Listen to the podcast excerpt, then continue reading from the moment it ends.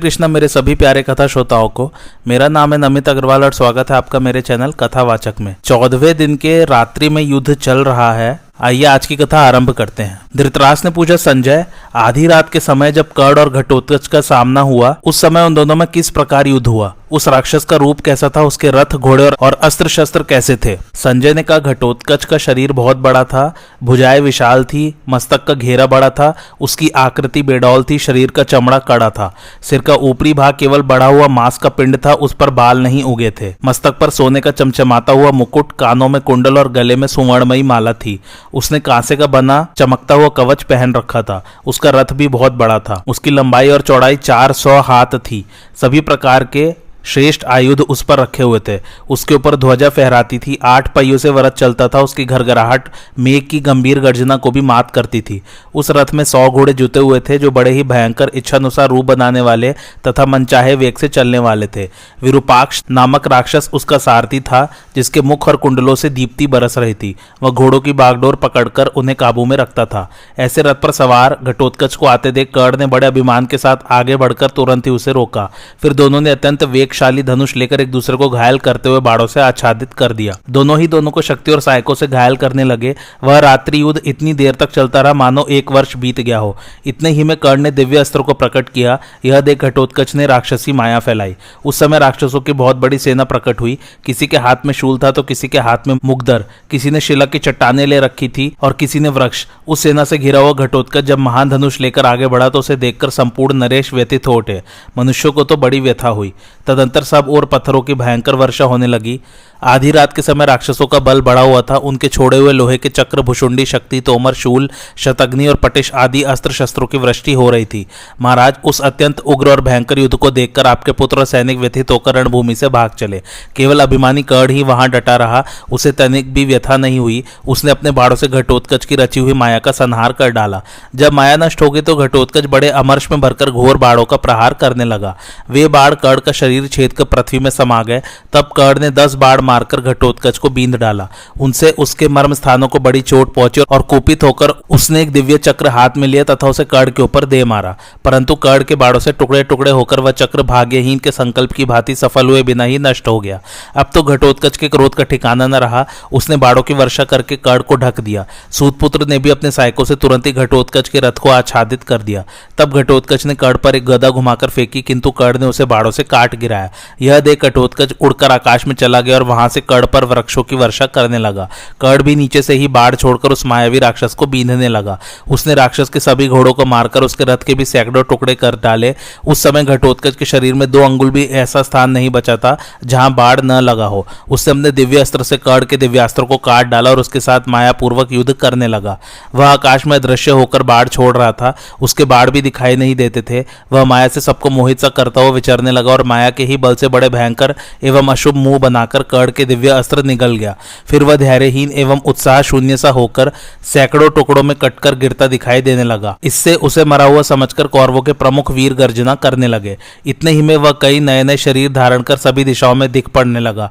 देखते ही देखते उसके सैकड़ों मस्तक और सैकड़ों पेट हो गए। फिर शरीर बढ़ाकर वह मैनाक पर्वत सा दिखने लगा। थोड़ी देर में उसकी शक्ल अंगूठे के बराबर हो गई। फिर समुद्र की उत्ताल तरंगों की भांति उछलकर वह कभी ऊपर और कभी इधर उधर होने लगा। एक ही क्षण में पृथ्वी फाड़कर पानी में डूब जाता और पुनः ऊपर आकर अन्यत्र दिखाई पड़ता था। इसके बाद आकाश से उतरकर वह पुनः अपने सुवर्ण मंडित रथ पर जा बैठा। फिर माया के ही प्रभाव से पृथ्वी आकाश और दिशाओं में घूमकर कवच से सुसज्जित हो कर्ण के रथ के पास आकर बोला, सूत पुत्र, खड़ा रहना, अब तू मुझसे जीवित बचकर कहाँ जाएगा? आज मैं सम्रांगण में तेरा युद्ध का शौक पूरा कर दूँगा। ऐसा कहकर वह राक्षस पुनः आकाश में उड़ गया और कर्ण के ऊपर रथ के धुरे के समान स्थूल बाड़ों की वर्षा करने लगा। उसकी बाढ़ वर्षा को दूर से ही कर्ण ने काट गिराया। इस प्रकार अपनी माया को नष्ट हुई देख घटोत्कच पुनः अदृश्य होकर नूतन माया की सृष्टि करने लगा। एक ही क्षण में वह एक बहुत ऊँचा पर्वत बन गया और उससे पानी के झरने की भांति शूल, प्रास, तलवार और मूसल आदि अस्त्र शस्त्रों की वृष्टि होने लगी। किंतु कर्ण को इससे तनिक भी भय नहीं हुआ। उसने मुस्कुराते हुए दिव्य अस्त्र प्रकट किया। उस अस्त्र का स्पर्श होते ही उस पर्वत राज का नाम निशान भी नहीं रह गया। इतने ही में वह राक्षस इंद्रधनुष सहित मेघ बनकर उमड़ आया और सूत पुत्र पर पत्थरों की वर्षा करने लगा। किंतु कर्ण ने वायव्या दिव्यास्त्र का संधान करके उस काले मेघ को फ़ौरन उड़ा दिया। इतना ही नहीं, उसने सहायक समूहों से समस्त दिशाओं को आच्छादित करके घटोत्कच के चलाए हुए संपूर्ण अस्त्रों का नाश कर डाला। तब भीमसेन के पुत्र ने कर्ण के सामने महामाया प्रकट की। कर्ण ने देखा घटोत्कच रथ पर बैठा आ रहा है। उसके साथ राक्षसों की बहुत बड़ी सेना है। राक्षसों में कुछ हाथी पर है, कुछ रथ पर है और कुछ घोड़ों पर सवार है। उनके पास नाना प्रकार के अस्त्र शस्त्र और कवच दिखाई देते हैं। घटोत्कच ने निकट आते ही कर्ण को पाँच बाढ़ मारकर बींद डाला और सब राजाओं को भयभीत करता हुआ भैरव स्वर से गर्जना करने लगा। फिर उसने अंजलिक नामक बाढ़ के प्रहार से कर्ण के हाथ का धनुष काट डाला। तब कर्ण दूसरा धनुष हाथ में ले आकाशचारी राक्षसों की ओर बाढ़ मारने लगा। इससे उन्हें बड़ी पीड़ा हुई। घोड़े, सारथी तथा हाथी के सहित संपूर्ण राक्षस कर्ण के हाथ से मारे गए। उस समय पांडव पक्ष के हज़ारों छत्री योद्धाओं में राक्षस घटोत्कच को छोड़ दूसरा कोई कर्ण की ओर आँख उठाकर देख भी नहीं सकता था। घटोत्कच क्रोध से जल उठा। उसकी आँखों से चिंगारियाँ छूटने लगी। उसने हाथ से हाथ मलकर ओठ को दांतों, तले दबाया और पुनः माया के बल से दूसरे रथ का निर्माण किया। उसमें हाथी के समान मोटे, ताजे तथा पिशाचों जैसे मुख वाले गधे जोते गए। उस रथ पर बैठकर वह कर्ण के सामने गया और उसके ऊपर उसने एक भयंकर अश्नि का प्रहार किया। कर्ण ने अपना धनुष रथ पर रख दिया और कूदकर उस अश्नि को हाथ से पकड़ लिया। फिर उसने उसे घटोत्कच पर ही चला दिया। घटोत्कच तो रथ से कूदकर दूर जा खड़ा हुआ, किंतु उस अश्नि के तेज से गधे, सारथी तथा ध्वजा सहित उसका रथ जलकर भस्म हो गया। फिर वह अश्नि पृथ्वी में समा गई। कड़ का यह पराक्रम देखकर देवता भी आश्चर्य करने लगे। संपूर्ण प्राणियों ने उसकी प्रशंसा की। पूर्वोक्त पराक्रम करके कर्ण अपने रथ पर जा बैठा और पुनः राक्षस सेना पर बाढ़ बरसाने लगा। अब घटोत्कच गंधर्व नगर के समान पुण्य अदृश्य हो गया और माया से कर्ण के दिव्यास्त्रों का नाश करने लगा तो भी कर्ण ने अपना धैर्य नहीं खोया। उस राक्षस के साथ युद्ध जारी ही रखा। तदंतर क्रोध में भरे हुए घटोत्कच ने अपने अनेकों स्वरूप बनाए और कौरव महारथियों को भयभीत कर दिया। तत्पश्चात सिंह, व्याघ्र लकड़बग्घे आग के समान लपलपाती हुई जीव वाले सांप और लोहमय चोच वाले पक्षी सब दिशाओं से कौरव सेना पर टूट पड़े। घटोत्कच तो कड़ के बाड़ों से घायल होकर अंतर्धान हो गया, परंतु माया में पिशाच, राक्षस, यातुधान, कुत्ते और भयंकर मुख वाले भेड़िए सब ओर से प्रकट होकर कड़ की ओर इस प्रकार दौड़े। मानो से खा जाएँगे तथा खून से रंगे हुए भयंकर अस्त्र शस्त्र लेकर कठोर बातें सुनाते हुए उसे डराने लगे। कर्ण ने उनमें से प्रत्येक को कई कई बाढ़ मारकर बींद डाला और दिव्य अस्त्र से उस राक्षसी माया का संहार करके घटोत्कच के घोड़ों को भी यमलोक भेज दिया। इस प्रकार पुनः अपनी माया का नाश हो जाने पर अभी तुझे मौत के मुख में भेजता हूँ, ऐसा कड़ से कहकर घटोत्कच फिर अंतर्धान हो गया। संजय कहते हैं, राजन, इस प्रकार कर्ण और घटोत्कच का युद्ध हो ही रहा था कि अलायुद्ध नाम वाला एक राक्षस पूर्वकालीन वैर का स्मरण करके अपनी बड़ी भारी सेना के साथ दुर्योधन के पास आया और युद्ध की लालसा से बोला, महाराज, आपको तो मालूम ही होगा कि भीमसेन ने हमारे बांधव हिडिम्ब, बक और किरमीर का वध कर डाला है। इसलिए आज हम स्वयं घटोत्कच का वध करेंगे तथा श्रीकृष्ण और पांडवों को अनुचरों सहित मारकर खा जाएँगे। आप अपनी सेना को पीछे हटा लीजिए। आज पांडवों के साथ हम राक्षसों का ही युद्ध होगा। उसकी बात सुनकर दुर्योधन को बड़ी खुशी हुई। उसने अपने बंधुओं के साथ ही उससे कहा, भाई, तुम्हें तो तुम्हारी सेना सहित आगे रखेंगे और साथ रहकर हम स्वयं भी शत्रुओं के साथ लड़ेंगे। मेरे योद्धाओं के हृदय में वैर की आग जल रही है, वे चैन से बैठेंगे नहीं। अच्छा ऐसा ही हो, यह कहकर राक्षसराज अलायुद्ध राक्षसों को साथ लेकर बड़ी उतावली के साथ युद्ध के लिए चला। घटोत्कच के पास जैसा तेजस्वी रथ था, वैसा ही अलायुद्ध के पास भी था। लंबाई चौड़ाई भी वही 400 हाथ की थी। उसका धनुष भी बहुत बड़ा था, जिसकी प्रत्यंचा सुदृढ़ थी। उसके बाढ़ भी रथ के धुरे के समान मोटे और लंबे थे। वह भी वैसा ही वीर था जैसा घटोत्कच, किंतु रूप में वह घटोत्कच की अपेक्षा सुंदर था। महाराज अलायुद्ध के आने से कौरवों को बड़ी प्रसन्नता हुई। मानो समुद्र में डूबते हुए को जहाज़ मिल गया हो। उन्होंने अपना नया जन्म हुआ समझा। उस समय कड़ और घटोत्कच में अलौकिक युद्ध चल रहा था। द्रोड़ अश्वथाम और कृपाचार्य आदि घटोत्कच के पुरुषार्थ को देखकर थर्रा उठे थे। सबके मन में घबराहट थी। सर्वत्र हाहाकार मचा हुआ था। सारी सेना कड़ के जीवन से निराश हो चुकी थी।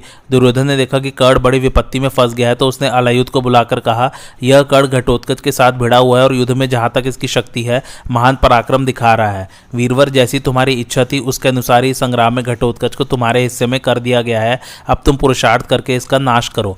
यह पापी अपने मायाबल का आश्रय लेकर पहले ही कहीं कर्ण को मार न डाले, इसका ख्याल रखना। दुर्योधन के ऐसा कहने पर अलायुद्ध ने बहुत अच्छा कहकर घटोत्कच पर धावा किया। भीमसेन के पुत्र ने जब अपने शत्रु को सामने आते देखा तो कर्ण को छोड़ दिया और उसी को बाड़ों के प्रहार से पीड़ित करने लगा। फिर दोनों राक्षस क्रोध में भरकर एक दूसरे से भिड़ गए। भीमसेन ने देखा कि घटोत्कच अलायुद्ध के चंगुल में फंस गया है तो वे अपने तेजस्वी रथ पर बैठे बाढ़ वृष्टि करते हुए वहाँ आ पहुँचे। यह देख अलायुद्ध ने घटोत्कच को छोड़कर भीमसेन को ललकारा और उसके साथी राक्षस भी अनेक प्रकार के अस्त्र शस्त्र लेकर भीमसेन पर ही टूट पड़े। जब बहुत से राक्षस बाढ़ों से बीनने लगे तो महाबली भीम ने भी प्रत्येक को पाँच पाँच तीखे बाढ़ मारकर सबको घायल कर दिया। भीम के साथ युद्ध करने वाले क्रूर राक्षस उनकी मार से पीड़ित हो भयंकर चीतकार करते हुए दसों दिशाओं में भागने लगे। यह देख अलायुद्ध भीमसेन की ओर बड़े वेग से दौड़ा और पर बाड़ों की वृष्टि करने लगा। उसने भीमसेन के छोड़े हुए कितने ही बाढ़ काट डाले और कितनों को ही हाथ में पकड़ लिया। भीम ने पुनः उसके ऊपर बाढ़ बरसाए, किंतु उसने अपने तीखे सहायकों से मारकर उन्हें भी पुनः व्यर्थ कर डाला। फिर उसने भीम के धनुष के भी टुकड़े टुकड़े कर दिए, घोड़ों और सारथी का भी काम तमाम कर दिया। घोड़ों और सारथी के मर जाने पर भीमसेन ने रथ से उतरकर भयंकर गर्जना की और उस राक्षस पर बड़ी भारी गदा का प्रहार किया। अलायुद्ध ने भी गदा से ही उस गदा को मार गिराया। तब भीम ने दूसरी गदा हाथ में ली और उस राक्षस के साथ उनका तुमुल युद्ध होने लगा। उस समय एक दूसरे पर गदा के आघात से जो भयंकर शब्द होता था, उससे पृथ्वी काँप उठती थी। थोड़ी देर में गदा फेंक कर दोनों मुक्के मारते हुए लड़ने लगे। उनके मुक्कों के आघात से बिजली के कड़कने की सी आवाज़ होती थी। इस तरह युद्ध करते करते दोनों अत्यंत क्रोध में भर गए और रथ के पहिए, जुए, धुरे तथा अन्य उपकरणों में से जो भी निकट दिखाई देता था, उसे ही उठा उठाकर एक दूसरे को मारने लगे। दोनों के शरीर से रक्त की धारा बह रही थी। भगवान श्री कृष्ण ने जब यह अवस्था देखी तो उन्होंने भीमसेन की रक्षा के लिए घटोत्कच से कहा महाभाव देखो तुम्हारे सामने ही सब सेना के देखते देखते अलायुद्ध ने भीम को अपने चंगुल में फंसा लिया है। इसलिए पहले राक्षस राज अलायुद्ध का ही वध करो, फिर कर्ण को मारना। श्री कृष्ण की बात सुनकर घटोत्कच कर्ण को छोड़ अलायुद्ध से ही जा बढ़ा फिर तो उस रात्रि के समय दोनों राक्षसों में तुमुल युद्ध होने लगा। अलायुद्ध क्रोध में भरा हुआ था। उसने एक बहुत बड़ा परिग लेकर घटोत्कच के मस्तक पर दे मारा। उससे घटोत्कच को तनिक मूर्छा सी आ गई, किंतु उस बलवान ने अपने को संभाल लिया और अलायुद्ध के ऊपर एक बहुत बड़ी गदा चलाई। वेग से फेंकी हुई उस गदा ने अलायुद्ध के घोड़े, सारथी और रथ का चूरन बना डाला। अलायुद्ध राक्षसी माया का आश्रय ले उछलकर आकाश में उड़ गया। उसके ऊपर जाते ही खून की वर्षा होने लगी। आकाश में मेघों की काली घटा छा गई। बिजली चमकने लगी। कड़ाके की आवाज़ के साथ वज्रपात होने लगा। उस महासमर में बड़े ज़ोर की कड़कड़ाहट फैल गई। उसकी माया देखकर घटोत्कच भी आकाश में उड़ गया और दूसरी माया रचकर उसने अलायुद्ध की माया का नाश कर दिया। यह देख अलायुद्ध घटोत्कच के ऊपर पत्थरों की वर्षा करने लगा। किंतु घटोत्कच ने अपने बाड़ों की बौछार से उन पत्थरों को नष्ट कर डाला। फिर दोनों ही दोनों पर नाना प्रकार के आयुधों की वर्षा करने लगे। लोहे के परिघ, शूल, गदा, मुसल मुदगर पिनाक तलवार, तोमर, प्रास, कंपन, नाराज़, भाला, बाढ़, चक्र, फरसा, लोहे की गोलियाँ, भिंदीपाल, गोशीर्ष और उलुखन आदि अस्त्र शस्त्रों से तथा पृथ्वी से उखाड़े हुए शमी, बरगद, पाकर, पीपल और सेमर आदि बड़े बड़े वृक्षों से वे परस्पर प्रहार करने लगे। नाना प्रकार के पर्वतों के शिखर लेकर भी वे एक दूसरे को मारते थे। उन दोनों राक्षसों का युद्ध पूर्वकालीन वानर राज वाली और सुग्रीव के युद्ध को मात कर रहा था। दोनों ने दौड़कर एक दूसरे की चोटी पकड़ ली, फिर भुजाओं से लड़ते हुए गुत्थम गुत्थ हो गए। इसी समय घटोत्कच ने अलायुद्ध को बलपूर्वक पकड़ लिया और बड़े वेग से घुमाकर ज़मीन पर दे मारा। फिर उसके कुंडल मंडित मस्तक को काटकर उसने भयंकर गर्जना की और उसे दुर्योधन के सामने फेंक दिया। अलायुद्ध को मारा गया देख दुर्योधन अपनी सेना के साथ ही अत्यंत व्याकुल हो उठा। संजय कहते हैं, महाराज, राक्षस अलायुद्ध का वध करके घटोत्कच मनी मन बहुत प्रसन्न हुआ और आपकी सेना के सामने खड़ा हो सेहनात करने लगा। उसकी गर्जना सुनकर आपके योद्धाओं को बड़ा भय हुआ। इधर कड़ पर उसके शत्रु बाढ़ बरसाते थे और वह धैर्य पूर्वक उनके अस्त्र शस्त्रों का नाश करता जाता था और उसने वज्र के समान बाड़ों से शत्रुओं का संहार आरंभ किया। उसके सहायकों से कितने ही वीरों के अंग छिन्न भिन्न हो गए, किन्हीं के सारथी मारे गए और किन्हीं के घोड़े नष्ट हो गए। कड़ के सामने किसी तरह अपना बचाव न देखकर वे योद्धा युधिष्ठर की सेना में भाग गए। अपने योद्धाओं को कड़ के द्वारा पराजित होकर भागते देख, घटोत्कच को बड़ा क्रोध हुआ और वह उत्तम रथ में बैठकर सिंह के समान दहाड़ता हुआ कड़ का सामना करने के लिए आ पहुँचा। आते ही उसने वज्र सरीखे बाड़ों से कड़ को बीन डाला। फिर दोनों ही एक दूसरे पर कर्णी, नाराज़, शिलिमुख, नालिक, दंड, अश्नि, वत्सदंत वारा कड़ विपाट श्रृंग तथा शुरप्र की वर्षा करने लगे। उनकी अस्त्र वर्षा से आकाश छा गया। महाराज जब कर्ण युद्ध में किसी तरह घटोत्कच से बढ़ न सका तो उसने अपना भयंकर अस्त्र प्रकट किया और उससे उसके रथ घोड़े और सारथी का नाश कर डाला। हिडिम्बा कुमार रथहीन होते ही अंतर्धान हो गया। उसे अदृश्य होते देख कौरव योद्धा चिल्ला चिल्लाकर कहने लगे, माया से युद्ध करने वाला यह राक्षस जब युद्ध में स्वयं नहीं दिखाई देता तो कर्ण को कैसे नहीं मार डालेगा? इतने ही में कर्ण ने सहायकों के जाल से संपूर्ण दिशाओं को आच्छादित कर दिया। उस समय बाड़ों से आकाश में अंधेरा छा गया था तो भी कोई प्राणी ऊपर से मरकर गिरा नहीं। इसके बाद हम लोगों ने अंतरिक्ष में उस राक्षस की भयंकर माया देखी। पहले वह लाल रंग के बादलों के रूप में प्रकाशित हुई, फिर जलती हुई आग की लपट के समान भयंकर दिखाई देने लगी। तत्पश्चात उससे बिजली प्रकट हुई, उल्कापात होने लगा और हज़ारों दुंदुभियों के बजने के समान भयंकर आवाज़ होने लगी। इसके बाद बाढ़, शक्ति, रिष्टि, प्रास, मूसल, फरसा, तलवार, पटिश, तोमर, परी, गदा, शूल और शतग्नियों की वृष्टि होने लगी। हज़ारों की संख्या में पत्थरों की बड़ी बड़ी चट्टाने गिरने लगी, वज्रपात होने लगा, आग के समान प्रज्वलित चक्र गिरने लगे। कर्ण ने बाड़ों से उस अस्त्र वर्षा को रोकने का बड़ा प्रयत्न किया, पर उसे सफलता नहीं मिली। बाड़ों से आहत होकर घोड़े गिरने लगे, वज्रों की मार से हाथी धराशायी होने लगे और अन्य बहुत से अस्त्रों के प्रहार से बड़े बड़े महारथियों का संहार होने लगा। गिरते समय इनका महान आर्तनाद चारों ओर फैल रहा था। घटोत्कच के छोड़े हुए नाना प्रकार के भयंकर अस्त्र शस्त्रों से आहत होकर दुर्योधन के सैनिक बड़ी घबराहट के साथ इधर उधर भाग रहे थे। सब और हाहाकार मचा था। सभी लोग विषाद मग्न और भयभीत हो गए थे। उस समय आपके पुत्र की सेना पर भयंकर मोह छा रहा था। कितने ही शूरवीरों की आते छितरा गई थी, उनके मस्तक कट गए थे और सारे अंग छिन्न भिन्न हो रहे थे। इस दशा में वे रणभूमि में पड़े हुए थे। जगह जगह चट्टानों से कुचले हुए घोड़े और हाथी दिखाई देते थे। रथ चकनाचूर हो गए थे। उस समय काल की प्रेरणा से छत्रियों का विनाश हो रहा था। समस्त कौरव योद्धा घायल होकर भागते हुए चिल्ला चिल्लाकर कह रहे थे, कौरवो, भागो, यह सेना नहीं है। इंद्र आदि देवता पांडवों का पक्ष लेकर हमारा नाश कर रहे हैं। इस प्रकार जब कौरव विपत्ति के महासागर में डूब रहे थे, उस समय सूतपुत्र कर्ण ने ही द्वीप बनकर उनकी रक्षा की। वह सारी शस्त्र वर्षा को अपनी छाती पर झेलता हुआ अकेला ही मैदान में डटा रहा। इतने ही में घटोत्कच ने कड़ के चारों घोड़ों को लक्ष्य करके एक शतग्नि चलाई। उसके प्रहार से घोड़ों ने धरती पर घुटने टेक दिए, उनके दांत गिर गए, आँखें और जीभे बाहर निकल आई। फिर वे निष्प्राण होकर गिर पड़े। घोड़ों के मर जाने पर कर्ण अपने रथ से उतर पड़ा और मन ही मन कुछ सोचने लगा। उस समय कौरव योद्धा भाग रहे थे। राक्षसी माया से उसके दिव्यास्त्रों का नाश हो गया था तो भी कड़ घबराया नहीं। वह समयोचित कर्तव्य का विचार करने लगा। इसी समय उस भयंकर माया का प्रभाव देख समस्त कौरवों ने मिलकर कर्ण से कहा, भाई, अब तुम उस राक्षस का तुरंत वध करो, नहीं तो ये सभी कौरव अभी नष्ट हुए जाते हैं। भीमसेन और अर्जुन हमारा क्या कर लेंगे? इस समय आधी रात में इस राक्षस का प्रताप बहुत बड़ा हुआ है, अतः इसका ही नाश करो। हम लोगों में से जो इस भयंकर संग्राम से छुटकारा पा जाएगा, वही सेना सहित पांडवों से युद्ध करेगा। इसलिए तुम इंद्र की दी हुई शक्ति से इस भयंकर राक्षस का संहार कर डालो। कर्ण, सभी कौरव इंद्र के समान बलवान है। कहीं ऐसा ना हो कि इस रात्रि युद्ध में ये सबके सब अपने सैनिकों सहित मारे जाए। निशीत का समय था। राक्षस कर्ण पर निरंतर प्रहार कर रहा था। सारी सेना पर उसका आतंक छाया हुआ था। इधर कौरव वेदना से करा रहे थे। यह सब देख सुनकर कर्ण ने राक्षस के ऊपर शक्ति छोड़ने का विचार किया। अब उससे संग्राम में शत्रु का आघात नहीं सहा गया। उसके वध की इच्छा से कर्ण ने वह वैजयंती नाम वाली असहनीय शक्ति हाथ में ली।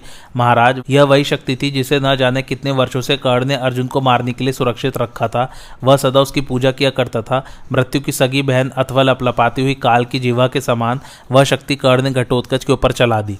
उसे देखते ही राक्षस भयभीत हो गया और विद्याचल के समान विशाल शरीर धारण कर वहाँ से भागा। रात्रि में प्रज्वलित हुई होती हुई उस शक्ति ने राक्षस की सारी माया भस्म करके उसकी छाती में गहरी चोट की और उसे विदीर्ण करके ऊपर नक्षत्र मंडल में समा गई। घटोत्कच भैरवनाथ करता हुआ अपने प्यारे प्राणों से हाथ धो बैठा। उस समय शक्ति के प्रहार से उसके मर्म स्थल विदीर्ण हो गए थे। तो भी शत्रु का नाश करने के लिए उसने आश्चर्यजनक रूप धारण किया। अपना शरीर पर्वत के समान बना लिया, इसके बाद वह नीचे गिरा। यद्यपि मर गया था तो भी उसने अपने पर्वताकार शरीर से कौरव सेना के एक भाग का संहार कर डाला। उसकी देह के नीचे एक अक्षौहिणी सेना दबकर मर गई। इस प्रकार मरते मरते भी उसने पांडवों का हित साधन किया। माया नष्ट हुई और राक्षस मारा गया। यह देखकर कौरव योद्धा हर्षनाद करने लगे। साथ ही शंख, भेरी, ढोल और नगाड़े भी बज उठे। कर्ण की प्रशंसा होने लगी और दुर्योधन के रथ में बैठकर उसने अपनी सेना में प्रवेश किया। संजय कहते हैं, घटोत्कच के मारे जाने से समस्त पांडव शोकमग्न हो गए। सबकी आँखों से आँसू की धारा बहने लगी, किंतु वसुदेव नंदन श्री कृष्ण को बड़ी खुशी थी। वे आनंद में डूब रहे थे। उन्होंने बड़े ज़ोर से सिहनाद की और हर्ष से झूमकर नाचने लगे। फिर अर्जुन को गले लगाकर उनकी पीठ ठोकी और बारंबार गर्जना की। भगवान को इतना प्रसन्न जान अर्जुन बोले, मधुसूदन, आज आपको बेमौके इतनी खुशी क्यों हो रही है? घटोत्कच के मारे जाने से हमारे लिए शोक का अवसर उपस्थित हुआ है। सारी सेना विमुख होकर भागी जा रही है। हम लोग भी बहुत घबरा गए हैं तो भी आप प्रसन्न हैं? इसका कोई छोटा मोटा कारण नहीं हो सकता। जनार्दन बताइए, क्या वजह है इस प्रसन्नता की? यदि बहुत छिपाने की बात न हो तो अवश्य बता दीजिए, मेरा धैर्य छूटा जा रहा है। भगवान श्री कृष्ण बोले, धनंजय, मेरे लिए सचमुच ही बड़े आनंद का अवसर आया है। कारण सुनना चाहते हो? सुनो। तुम जानते हो कर्ण ने घटोत्कच को मारा है, पर मैं कहता हूँ कि इंद्र की दी हुई शक्ति को निष्फल करके एक प्रकार से घटोत्कच नहीं कर्ण को मार डाला है। अब तुम कर्ण को मरा हुआ ही समझो। संसार में कोई भी मनुष्य ऐसा नहीं है जो कर्ण के हाथ में शक्ति रहने पर उसके सामने ठहर सकता, और यदि उसके पास कवच तथा कुंडल भी होते, तब तो वह देवताओं से तीनों लोगों को भी जीत सकता था। उस अवस्था में इंद्र, कुबेर, वरुण अथवा यमराज भी युद्ध में उसका सामना नहीं कर सकते थे। हम और तुम सुदर्शन चक्र और गांडीव लेकर भी उसे जीतने में असमर्थ हो जाते।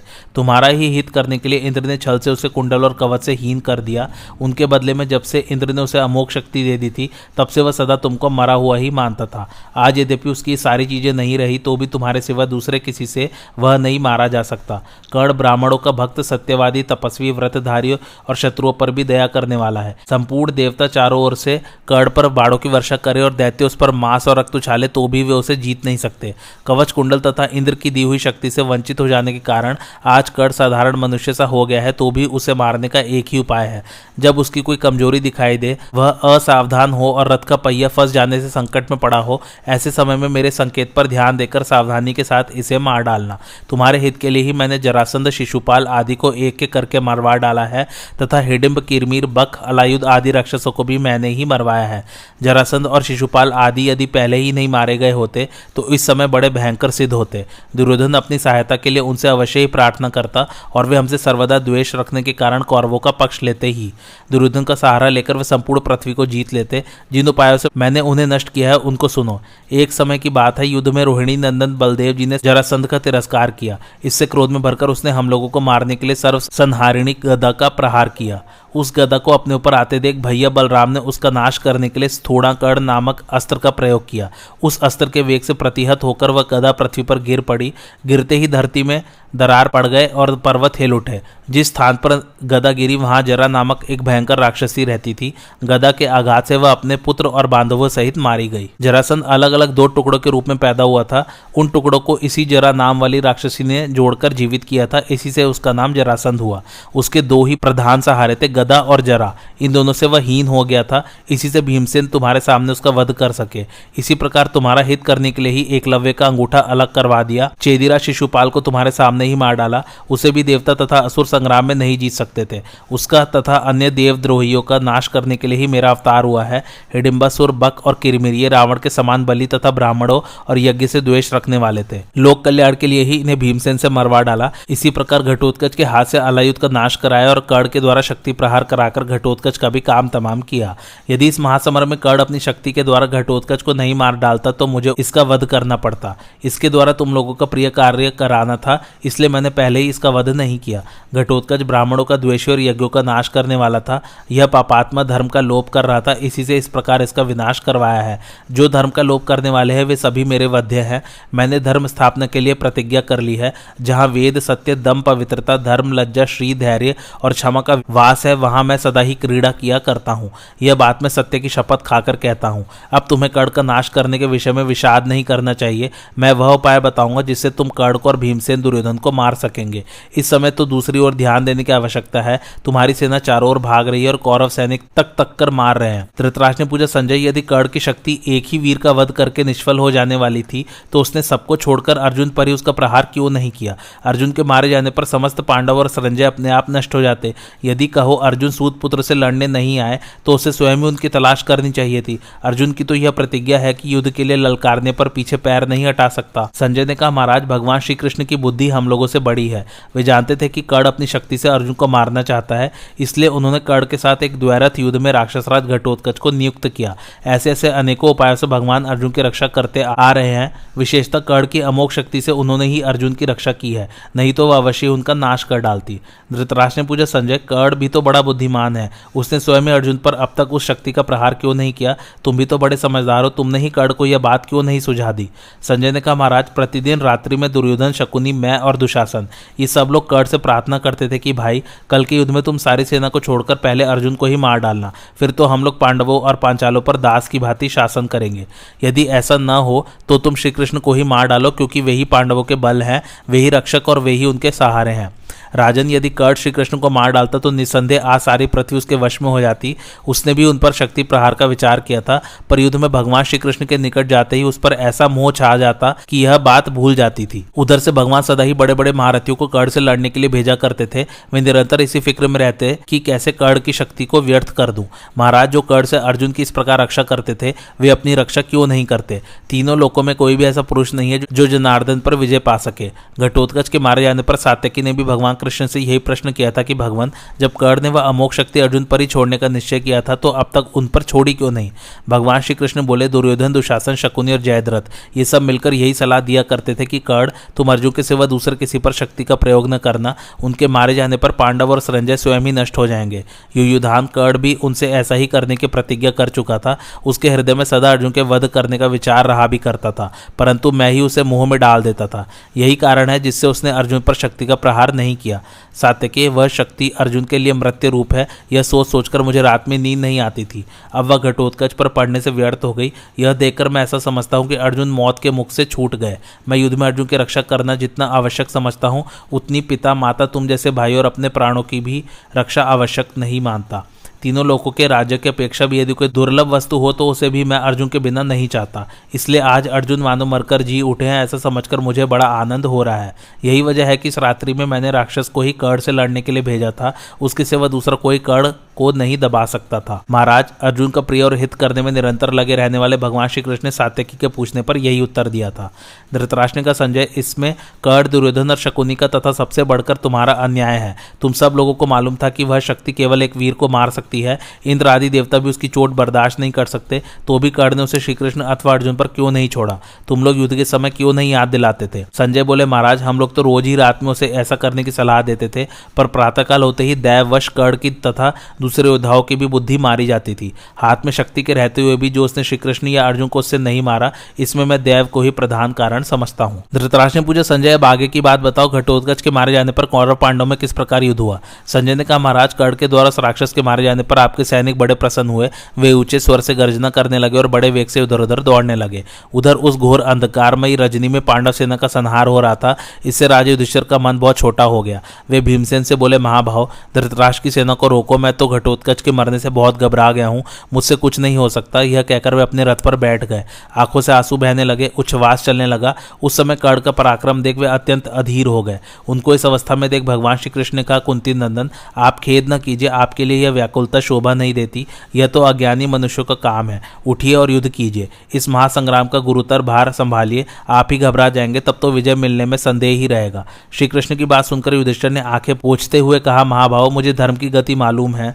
जनार्दन घटोत्कच अभी बालक था तो भी उसने यह जानकर कि अर्जुन अस्त्र प्राप्ति के लिए तप करने गए हैं। वन में हम लोगों की बड़ी सहायता की थी। इसी प्रकार इस महासमर में भी उसने हमारे लिए बड़ा कठिन पराक्रम किया है। वह मेरा भक्ता, मुझसे प्रेम करता था तथा मेरा भी उस पर बड़ा स्नेह था। इसलिए उसकी मृत्यु से मैं शोक संतप्त हो रहा हूँ, रह रहकर मूर्छा सी आ रही है। जनार्दन, आपके और हमारे जीते जी घटोत्कच कर्ण के हाथ से क्यों मारा गया? अर्जुन के देखते देखते उसकी मृत्यु हुई है, वीरवर। अब मैं स्वयं ही कर्ण को मारने के लिए जाऊँगा। यो कहकर अपना महान धनुष टंकारते हुए बड़ी उतावली के साथ चल दिए यह देखकर भगवान कृष्ण ने अर्जुन से कहा, ये राजा युधिष्ठर कर्ण को मारने के लिए चले जा रहे हैं। इस समय इन्हें अकेले छोड़ देना ठीक नहीं होगा। यह कहकर उन्होंने बड़ी शीघ्रता के साथ घोड़ों को हाका और दूर पहुँचे हुए राजा को पकड़ लिया। इतने ही में भगवान व्यास जी उनके समीप प्रकट होकर बोले, कुंती नंदन, यह बड़े सौभाग्य की बात है कि कर्ण के साथ कई बार मुठभेड़ होने पर भी अर्जुन जीवित बच गए हैं। उसने अर्जुन को ही मारने की इच्छा से इंद्र की दी हुई शक्ति बचा रखी थी। द्वैरथ युद्ध में उसका सामना करने के लिए अर्जुन नहीं गए। यह बहुत अच्छा हुआ। यदि जाते तो आज कर्ण इन पर ही उस शक्ति शक्ति का प्रहार करता, ऐसी दशा में तुम और भयंकर विपत्ति में फंस जाते। सूत पुत्र के हाथ से घटोत्कच का ही मारा जाना अच्छा हुआ। काल ने ही इंद्र की शक्ति से उसका नाश किया है, ऐसा समझकर तुम्हें क्रोध और शोक नहीं करना चाहिए। युधिष्ठर, सभी प्राणियों की एक दिन यही गति होती है, इसलिए तुम चिंता छोड़कर अपने सभी भाइयों को साथ ले कौरवों का सामना करो। आज के पाँचवें दिन इस पृथ्वी पर तुम्हारा अधिकार हो जाएगा। सदा धर्म का ही चिंतन करते रहो। दया, तप, दान, क्षमा और सत्य आदि सदगुणों का प्रसन्नता पूर्वक पालन करो। जिधर धर्म होता है, उसी पक्ष की विजय होती है। यह कहकर व्यास जी वहीं पर अंतर्धान हो गए। संजय कहते हैं, व्यास जी के इस प्रकार समझाने पर धर्मराज युधिष्ठिर ने स्वयं तो कर्ण को मारने का विचार छोड़ दिया, किंतु दृष्टिद्युम से कहा, वीरवर, तुम द्रोणाचार्य का सामना करो, क्योंकि उनका ही विनाश करने के लिए तुम धनुष बाढ़ कवच और तलवार के साथ अग्नि से प्रकट हुए हो। पूर्ण उत्साह के साथ द्रोड़ पर धावा करो। तुम्हें तो उनसे किसी प्रकार भय होना ही नहीं चाहिए। जन्मेजय शिखंडी, यशोधर, नकुल सहदेव, द्रौपदी के पुत्र प्रभद्रगढ़ द्रुपद, विराट, सात्यकी, के राजकुमार और अर्जुन, ये सबके सब द्रोड़ को मार डालने के लिए चारों ओर से आक्रमण करें। इसी प्रकार हमारे रथी, हाथी सवार घुड़सवार और पैदल योद्धा भी महारथी द्रोड़ को रथ में मार गिराने का प्रयत्न करें। पांडुनंदन युधिष्ठर के ऐसे आगे होने पर सभी सैनिक आचार्य द्रोड़ का वध करने के लिए उन पर टूट पड़े। उन्हें सहसा आते देख द्रोणाचार्य ने अपनी पूरी शक्ति लगाकर आगे बढ़ने से रोक दिया। तब राजे दुर्योधन ने भी आचार्य की जीवन रक्षा के लिए पांडवों पर धावा किया। फिर तो दोनों ओर के योद्धाओं में युद्ध छिड़ गया। उस समय बड़े बड़े महारथी भी नींद से अंधे हो रहे थे। थकावट से उनका बदन चूर चूर हो रहा था। उनकी समझ में कुछ भी नहीं आता था कि क्या करना चाहिए। वह भयानक अर्धरात्रि निद्रांध सैनिकों के लिए हज़ार पहर किसी जान पड़ती थी। किसी में भी लड़ने का उत्साह नहीं रह गया था। सब शिथिल एवं दीन हो रहे थे। आपके तथा शत्रुओं के भी सैनिकों के पास न कोई अस्त्र रह गया था, न बाढ़ तो भी क्षत्रिय धर्म का ख्याल करके वे सेना का परित्याग नहीं कर सके थे। कुछ तो नींद से इतने अंधे हो गए कि हथियार फेंक कर सो रहे थे। कुछ लोग हाथियों पर, कुछ रथों पर और कुछ लोग घोड़ों पर ही झपकियाँ लेने लगे। घोर अंधकार में नींद से नेत्र बंद हो जाते थे। तो भी शूरवीर अपने शत्रु पक्ष के वीरों का संहार कर रहे थे। कुछ तो नींद में इतने बेसुध हो रहे थे कि शत्रुओं ने मार रहे थे और उनको पता नहीं चलता था। सैनिकों की यह अवस्था देख अर्जुन समस्त दिशाओं को निनादित करते हुए ऊँची आवाज़ में बोले, योद्धाओं, इस समय तुम्हारे वाहन थक गए हैं, तुम लोग भी नींद से अंधे हो रहे हो, इसलिए यदि तुम्हें स्वीकार हो तो थोड़ी देर के लिए लड़ाई बंद कर दो और यहीं सो जाओ। फिर चंद्रोदय होने पर जब नींद का वेग कम हो और थकावट दूर हो जाए तो दोनों दलों के लोग पुनः युद्ध छेड़ेंगे। धर्मात्मा अर्जुन की बात सबने मान ली और दोनों पक्ष की सेना युद्ध बंद कर विश्राम लेने लगी।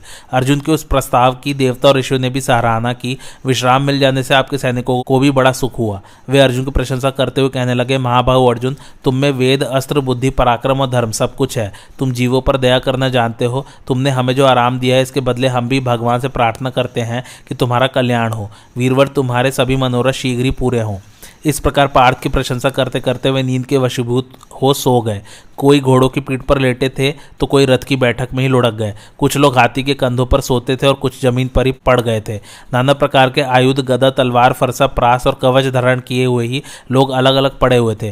राजन उस समय अत्यंत थके हुए हाथी, घोड़े और सैनिक सभी युद्ध से विश्राम का पाकर गाढ़ी नींद में सो गए थे। तदंतर दो घड़ी के बाद पूर्व दिशा में ताराओं के तेज को छीड़ करते हुए भगवान चंद्रदेव का उदय हुआ। क्षण भर में ही सारा जगत प्रकाशमान हो गया। अंधकार का नाम निशान भी न रहा। चंद्र किरणों के सुकोमल स्पर्श सारी सेना जाग उठी। फिर उत्तम लोगों को पाने की इच्छा रखने वाले दोनों दल के योद्धाओं में लोक संहारकारी संग्राम आरंभ हो गया। उस समय दुर्योधन द्रोणाचार्य के पास गया और उनके उत्साह तथा तेज को उत्तेजना देने के लिए क्रोध में भरकर बोला, आचार्य, इस समय शत्रु थककर विश्राम ले रहे हैं, उत्साह खो बैठे हैं और विशेषता हमारे दाव में फंस गए हैं। ऐसी दशा में भी युद्ध में उन पर किसी तरह की रियायत नहीं होनी चाहिए। आज तक हम ऐसे मौकों पर आपको प्रसन्न रखने के लिए सब तरह से क्षमा करते आए हैं। उसका फल यह हुआ कि पांडव थके होने पर भी अधिक बलवान होते गए हैं। ब्रह्मास्त्र आदि जितने भी दिव्य अस्त्र हैं, वे सबके सब यदि किसी एक के पास है तो वो आप ही हैं। संसार में पांडव या हम लोग कोई भी धनुर्धर युद्ध में आपकी समानता नहीं कर सकते।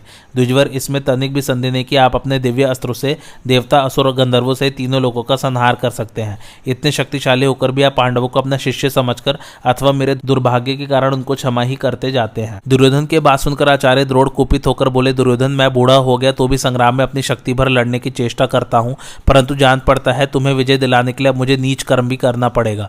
ये सब लोग उन अस्त्रों को नहीं जानते और मैं जानता हूँ। इसलिए मैं उन्हीं अस्त्रों का प्रयोग करके इन्हें मार डालूं। इससे बढ़कर खोटा काम और क्या हो सकता है? बुरा या भला, जो भी काम तुम कराना चाहो, तुम्हारे कहने से ही वह सब कुछ करूँगा। अन्यथा अपनी इच्छा से तो अशुभ कर्म मुझसे नहीं होगा। समस्त पांचाल राजाओं का संहार करके युद्ध में पराक्रम दिखाने के बाद ही अब कवच उतारूँगा। इसके लिए मैं अपने हथियार छूकर सत्य की शपथ खाता हूँ। महाराज, आपके पुत्र ने कुपित होकर कहा, आज मैं दुशासन कड़ और मामा शकुनी सब मिलकर कौरव सेना को दो भागों में बांटकर दो जगह मोर्चाबंदी करेंगे और युद्ध में अर्जुन को मार डालेंगे।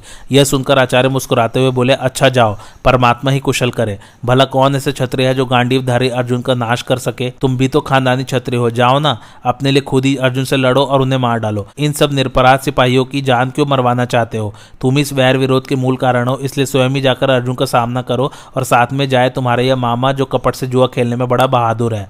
यह धूर्त जुआरी जिसने दूसरों को धोखा देने में ही अपनी बुद्धि का परिचय दिया है, तुम्हें पांडव से विजय दिलाएगा। तुम भी धृतराज को सुना सुनाकर कर्ण के साथ बड़ी उमंग से कहा करते थे, पिताजी, मैं, कर्ण और दुशासन तीनों मिलकर पांडवों को जीत लेंगे। तुम्हारे यह डींग मारना मैंने सभा में कई बार सुना है। आज उन्हें साथ लेकर प्रतिज्ञा पूरी करो, कही हुई बात सत्य करके दिखाओ। अर्जुन के हाथ से तुम्हारा मारा जाना जीत होने से कहीं अच्छा है। जाओ, निडर होकर लड़ो। यह कहकर आचार्य द्रोण जिधर शत्रु खड़े थे, उधर ही चल दिए। फिर सेना को दो भागों में बांटकर युद्ध आरंभ हुआ। संजय कहते हैं, महाराज, जब रात्रि के तीन भाग बीत गए और एक ही भाग शेष रह गया, उस समय कौरव तथा पांडवों में बड़े उत्साह के साथ युद्ध होने लगा। थोड़ी देर बाद चंद्रमा की प्रभा फीकी पड़ गई और पूर्व के आकाश में लाली घेरता हुआ अरुणोदय हुआ। उस समय दोनों सेनाओं के योद्धा अपनी अपनी सवारी छोड़कर संध्या वंदन के लिए उतर पड़े और सूर्य के सम्मुख जप करते हुए हाथ जोड़ खड़े हो गए। इसके बाद कौरव सेना फिर दो भागों में विभक्त हो गई और द्रोणाचार्य ने दुर्योधन को साथ लेकर सोमक, पांडव तथा पांचाल योद्धाओं पर आक्रमण किया। कौरव सेना को दो भागों में विभक्त देकर श्रीकृष्ण ने अर्जुन से कहा, धनंजय,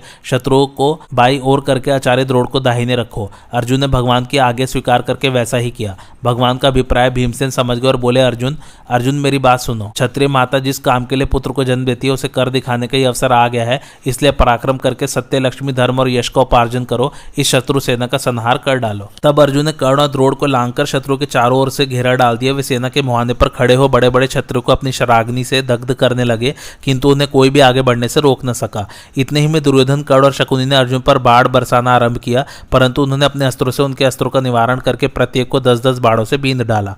उस समय बाढ़ वृष्टि के साथ ही धूल की भी वर्षा होने लगी। चारों ओर घोर अंधकार छा गया, जिससे हम लोग एक दूसरे को पहचान नहीं पाते थे।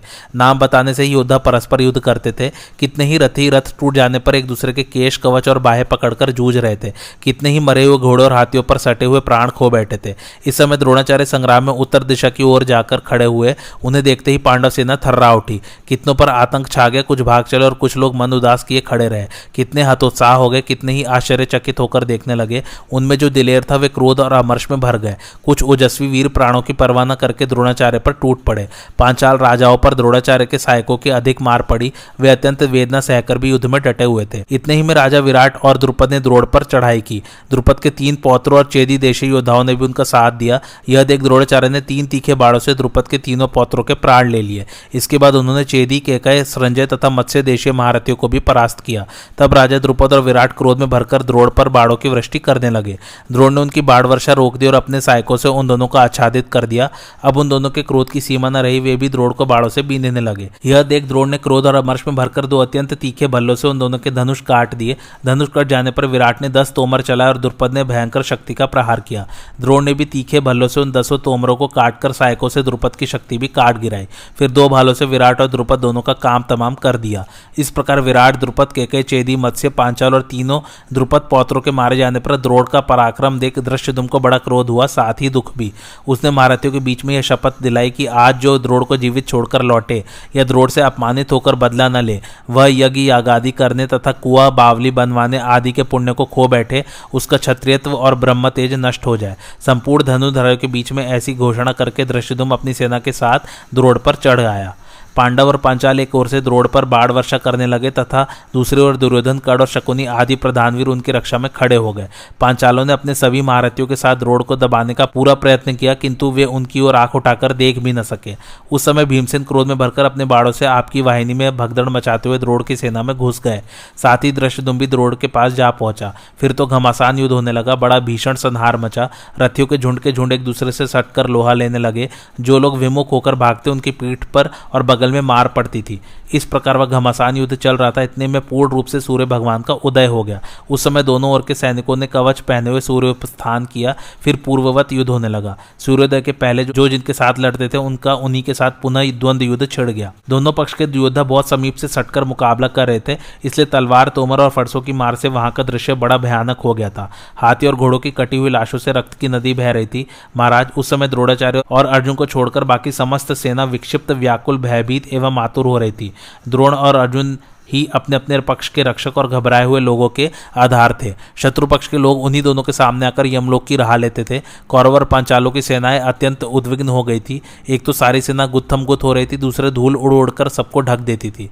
इसलिए हम लोग उस महासंहार में कर्ण द्रोड़ अर्जुन, युधिष्ठर, भीमसेन, नकुल, सहदेव, दृश्यधुम, सात्यकी, दुशासन अश्वथामा दुर्योधन, शकुनी कृप शल्य कृतवर्मा तथा और किसी वीर को नहीं देख पाते थे। पृथ्वी, आकाश या अपना शरीर तक नहीं सूझता था। ऐसा जान पड़ता था, फिर रात हो गई। कौन कौरव है और कौन पांडव या पांचाल इसकी पहचान नहीं हो पाती थी।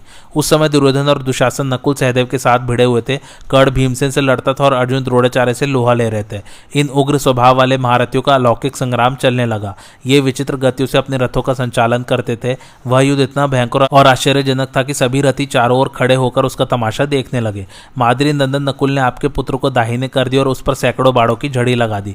फिर तो वहाँ बड़ा कोलाहल हुआ। दुर्योधन भी नकुल को दाहिनी ओर लाने का उद्योग करने लगा, मगर नकुल से उसकी एक न चली। उसने बाढ़ वर्षा से पीड़ित कर उसे सामने से भगा दिया।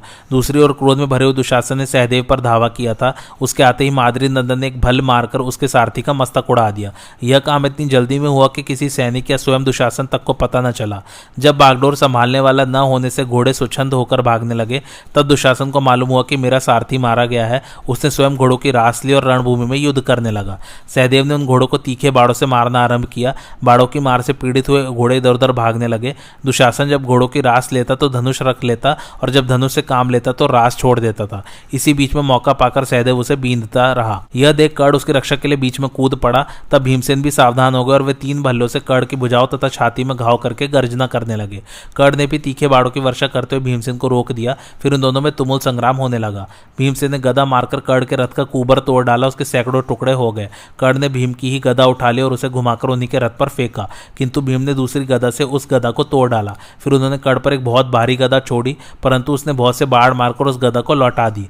लौटाकर वह गदा पुनः भीम के ही रथ पर गिरी। उसके आघात से उनके रथ की विशाल ध्वजा टूटकर गिर पड़ी और सारथी को भी मूर्छा आ गई।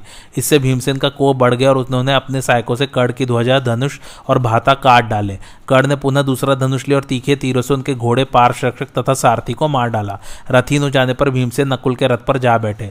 इसी प्रकार महारथी द्रोड़ तथा अर्जुन भी विचित्र प्रकार से युद्ध करने लगे। वे सेना के बीच विचित्र गतियों से रथ का संचालन करते हुए एक दूसरे को दाई और लाने का प्रयत्न कर रहे थे। उस समय सभी योद्धा उन दोनों का पराक्रम देखकर चकित हो रहे थे। अर्जुन को जीतने के लिए आचार्य द्रोड़ जिस जिस उपाय को काम में लाते थे, अर्जुन हँसते हुए उस उसका तुरंत प्रतिकार कर रहे थे। तब द्रोणाचार्य ने क्रमशः इंद्र पाशुपत, त्वाष्ट्र, वायव्य और वारुण अस्त्र को प्रकट किया, किंतु अर्जुन ने द्रोण के धनु से छूटते ही उन अस्त्रों को दिव्यास्त्र द्वारा शांत कर दिया।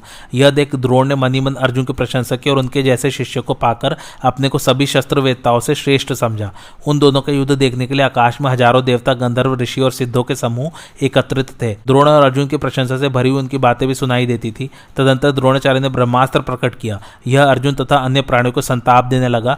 उस अस्त्र के प्रकट होते ही पर्वत, वन और वृक्षों सहित धरती डोलने लगी। समुद्र में तूफ़ान आ गया, दोनों ओर की सेनाएँ भयभीत हो गई, परंतु अर्जुन इससे तनिक भी विचलित नहीं हुए। उन्होंने ब्रह्मास्त्र से ही उस अस्त्र का नाश कर दिया। फिर सारे उपद्रव शांत हो गए। इसके बाद द्रोण और अर्जुन में घोर युद्ध होने लगा। संजय कहते हैं, महाराज, उस समय दुशासन दृष्टिद्रुम के साथ युद्ध करने लगा। उसने दृष्टिद्रुम को अपने बाड़ों से खूब पीड़ित किया। तब वह भी क्रोध में भर गया और आपके पुत्र के घोड़ों पर बाढ़ वर्षा करने लगा।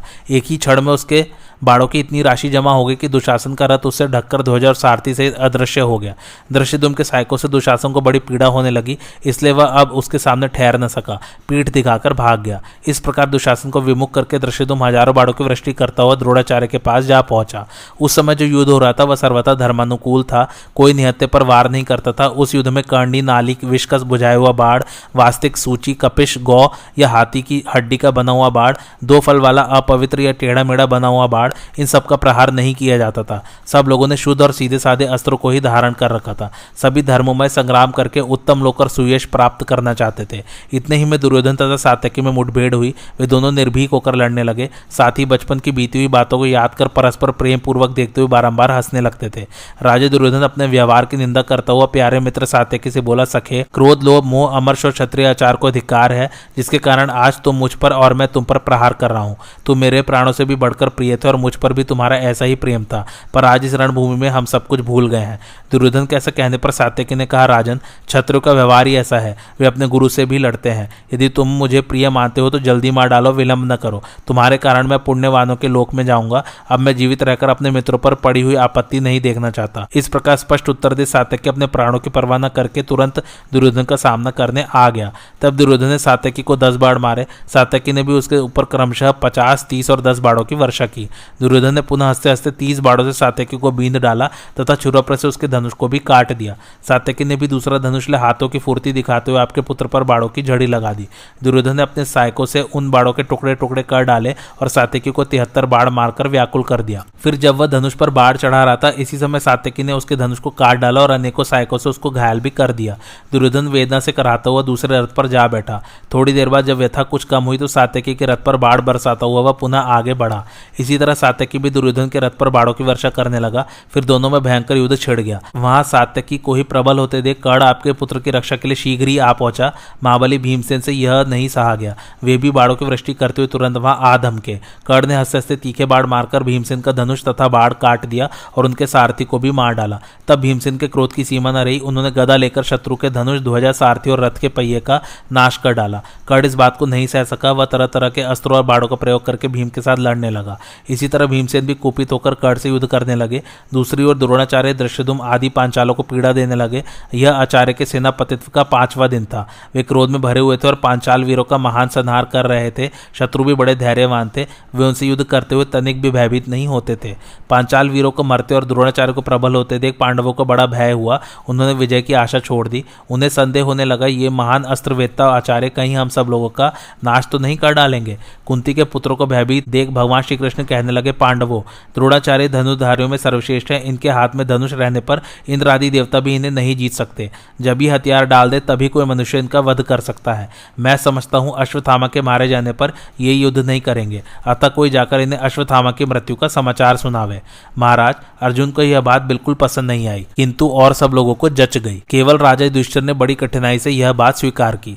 आज की कथा यही समाप्त होती है। कैसी लगे आप लोगों को मेरी कथा, मुझे कमेंट करके ज़रूर बताइए। और मेरे चैनल कथावाचक को लाइक, शेयर और सब्सक्राइब ज़रूर कीजिए। थैंक्स फॉर वॉचिंग धन्यवाद।